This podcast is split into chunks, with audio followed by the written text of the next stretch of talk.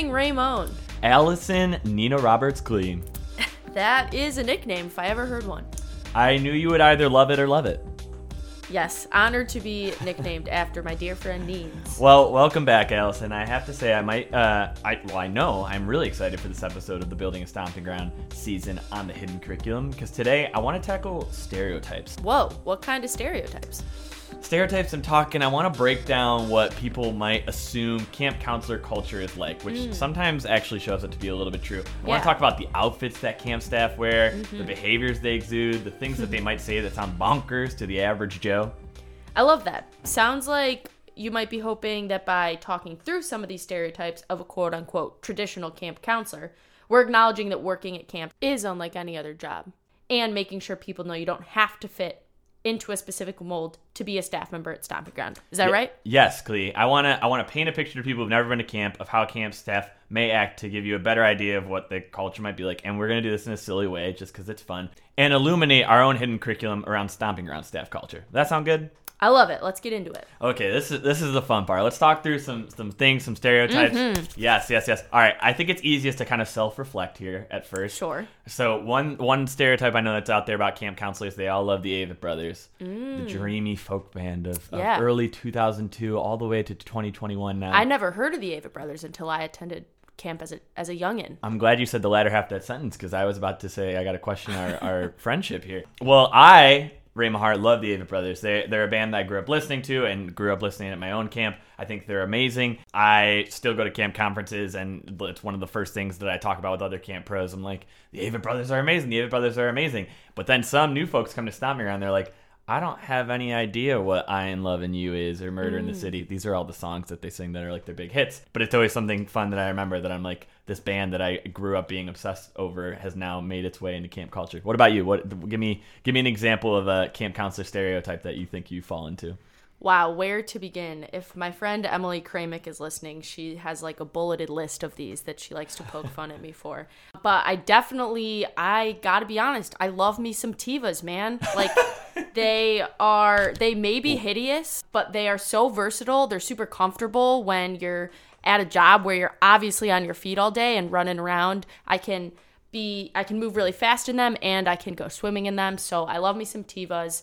And my dear friend M would say that also in other friend groups, I sometimes can assume a camp counselor role where I'm always down to play a group game. I always want some facilitated activities where sometimes people are like, um, just chill, we're just hanging out, and that's okay. Yep, I'm also very guilty of that. I've been I've been known to pitch a game to my friends in college, and they would go, "This is such a camp counselor game. This is such a camp counselor game." But I think there, I mean, there's so many more even besides those those big ones. I think about how I I don't know if I still do this as much, but I used to love wearing like bright neon hats, and I feel like bright mm. neon clothes, whether Oh, it's yeah. hats or shirts, are like a big assumption that you know I don't know why I don't know how it, it's necessarily that came to be, which is a funny way that like the hidden curriculum of a space kind of develops is that no one intends for that to be like a certain norm, right? I don't Right. know. Ray, I just thought of another one. Okay, I was rereading one of our staff member Wyatt's blogs that he wrote for Stomping Ground, Yep. and he talks about his first day arriving at Stomping Ground. He had never been to a summer camp before,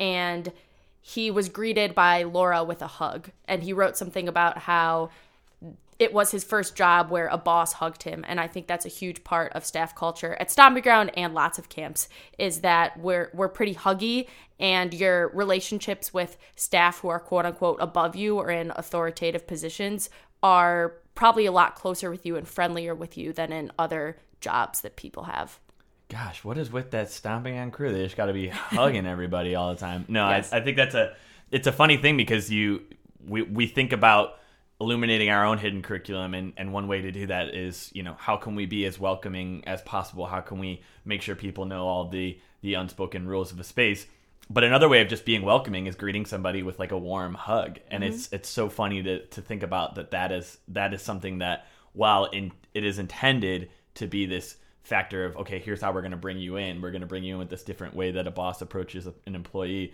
that can almost come off in the opposite way which really just shows how confusing all this stuff is so For sure. Summer camp could definitely be a weird space for people who have never been before. Yeah so Clee, we we talked through some of these stereotypes and also if you're a camp counselor out there listener summer camp pro you know there's thousands more and we're all guilty of some and that's okay Clee, i kind of want you to break it down for us what is what is the point of all of this of recognizing that there is some stereotypes some normal culture of of uh, summer camps and, and our culture at stomping ground what, what's the point of kind of over analyzing that Yeah, good question. I think that the point is, of course, we do not want everybody to be the same. And we need people like Wyatt who are like, yo, I don't know if I'm ready for a hug yet on my first day on the job. So, in recognizing some similarities that we share as uh, staff culture while celebrating a bunch of our differences. Ray, I know you love the Avett Brothers, and you know not to play them all the time at camp.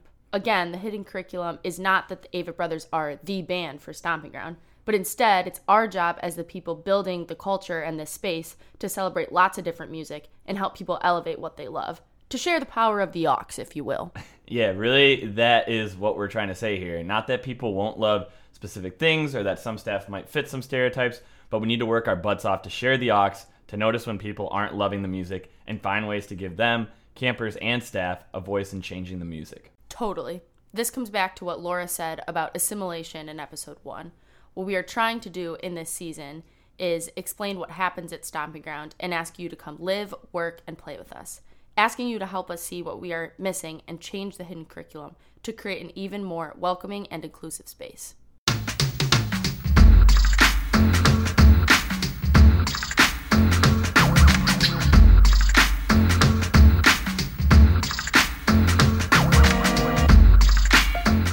Agreed, Clee. And at the end of the day, our hidden curriculum at Stomping Ground, the, the common thread that unites all of the staff under one clear purpose is that we're just there to give the kids an amazing experience. We want the kids to have so much fun. We want them to get in the car at the end of the week and talk about it with their parents and their loved ones about how awesome Stomping Ground was and how life changing that is. At the end of the day, if you can get down with that, you're going to be able to get down with Stomping Ground. That's right, Ray. The staff that come to camp each summer are incredible and really care about making an impact. We're so grateful to work with them each year. Yeah, so that was a great interview, Clee. Now I'm just gonna, you know, strap on my Tevas, play some Mavid, do a little tie dye, you know, just do all the things that just make me me. You're killing me, Smalls.